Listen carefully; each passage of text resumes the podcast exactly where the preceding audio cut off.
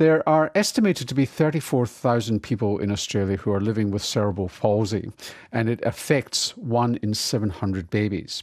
For some families, there's an explanation for this disorder, which can affect movement, vision, speech, and intellect.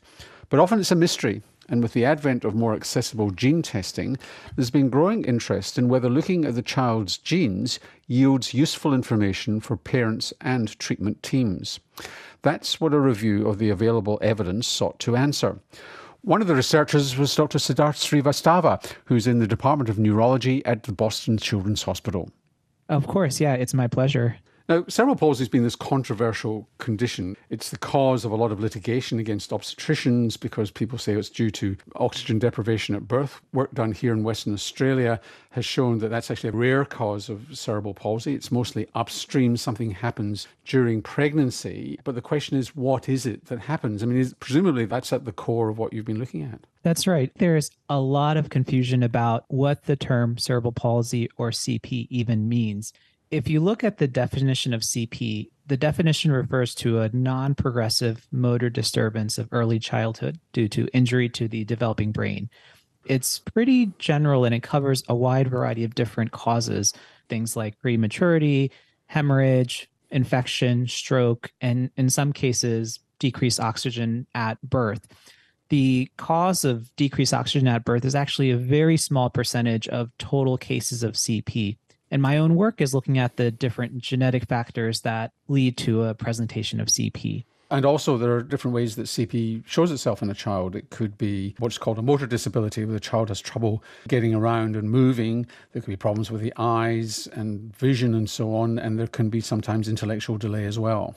Absolutely. CP can present very heterogeneously. You can have some children and adults who are mildly affected, who are able to walk on their own without support on the opposite end of the spectrum, you can have children and adults who are significantly affected, who require wheelchairs for ambulation, who need assistance in terms of all activities of daily living.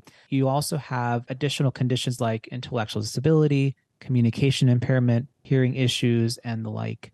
So, in this study, you tried to gather all the evidence together about if you look for a genetic cause, there was something wrong in the genes of these kids, to use the technical term, you're looking at the exome sequences. Now, the exome part of our genome is the part of the genome that codes for proteins. In other words, it, does stuff in terms of you can measure the effect of those genes in terms of what they produce. That's correct. So, in this study, we did this meta analysis where we looked at the diagnostic yield of two different genetic tests, including exome sequencing, which you were talking about, and a different test called a chromosomal microarray. We looked at the diagnostic yield of both of these tests for picking up a genetic disorder in cases of CP. Just to explain these two tests in a little bit more detail, one way of thinking about how DNA is organized is by imagining a book which has chapters, pages, words, letters. A chromosomal microarray is a way of detecting whether there are certain pages, for example, that may be missing or that may be extra. Exome sequencing has a much higher resolution and can actually detect if there are words that are misspelled or if there are single letters that are missing or extra. And when you brought that together, the evidence, what did you find in terms of the usefulness of these tests in helping parents understand the reason for their child having cerebral palsy? So, what we found is that with exome sequencing, the overall diagnostic yield in cases of CP was about 23%. And using chromosomal microarray, the mm-hmm. overall diagnostic yield was about 5%. In other words, there is a substantial percentage of cases of CP that may be genetic in nature. So, if you use the gold standard, which is exome sequencing, but one in four of these children would have their condition explained by the genes. But was it a thousand different conditions or five? And were they conditions that would make a difference to the treatment of that child? There are multiple different genetic disorders that can present as CP. There are some conditions that come at the forefront, but certainly there is a wide range of different genetic conditions, genetic disorders that were presented in this data. But what about what the cancer people call actionable genes? In other words, genes which tell you that there might be a treatment available? In this study itself, we did not look at clinical actionability. We did not do an actionability analysis, but that's actually something that we're doing right now in terms of looking at different genes that are implicated in CP and how does that genetic diagnosis actually change management for the patients and their families. There have been a number of other studies that have looked at the actionability of genetic diagnoses for other related conditions, such as intellectual disability and autism spectrum disorder, and have shown that having a genetic diagnosis can certainly impact management in a number of really important ways. And these ways include things like changing the prognosis from being one of a non progressive condition to a progressive condition, impacting reproductive counseling, allowing education about availability of certain targeted treatments, and allowing education about awareness of different clinical trials. So, certainly, I think there's evidence from other disorders, other neurodevelopmental disorders, where a genetic diagnosis absolutely impacts management. And I expect very similar for CP as well. Then the next question that parents will have, which is, does this affect the next pregnancy? In other words, if you find this gene, can I have that tested? For example, if I go through an IVF procedure and you have the genetic diagnosis at the embryo level. Most cases are de novo. What I mean by that is that the misspelling has arisen spontaneously in the child and does not occur in either the mother or the father. The recurrence risk for each pregnancy in that case is about 1%. And the reason why it's not 0% is that there's a theoretical risk for what we call mosaicism, in which there's this possibility that the egg cell or the sperm cell may carry the misspelling. Again, that's a low risk, it's not commonplace. Were there any surprises here? In other words, I never knew that gene was involved in cerebral palsy. You know, that changes the game. Absolutely. There were some surprises the authors of each study sometimes divided the cohort into cryptogenic CP and non cryptogenic CP. And what I mean by that is if there are no known risk factors for, for CP, we call that cryptogenic CP. And if there are established risk factors for CP present, such as prematurity or hypoxia, we call that non cryptogenic CP. When we started this analysis, we assumed that the non cryptogenic CP cases would have a very low diagnostic yield, probably close to zero. What was surprising is that the diagnostic yield among those cases was actually not 0%. There were some genetic disorders that were present in the non cryptogenic CP category.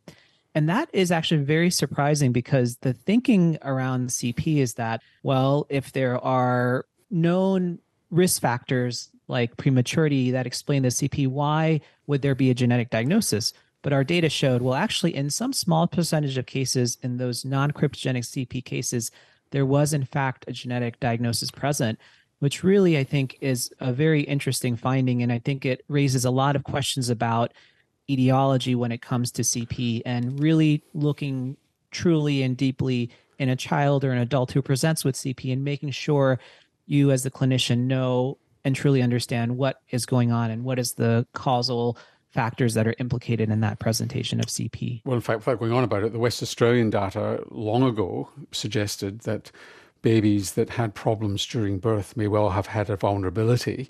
And it was that vulnerability which increased the risk of uh, problems at birth. You're absolutely right. It continues to be the case in terms of conventional thinking that CPs due to risk due to injury that occurred during delivery, decreased oxygen. Again, that's a small percentage of cases of CP, about 10% of cases of CP or so.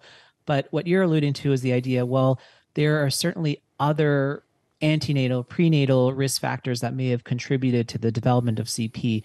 And though some of those risk factors could be genetic in nature. And, and my job and one of my goals really has been to try to unearth those genetic risk factors. Let's say you've a parent's listening who's got a child with cerebral palsy. Should they ask for exome sequencing?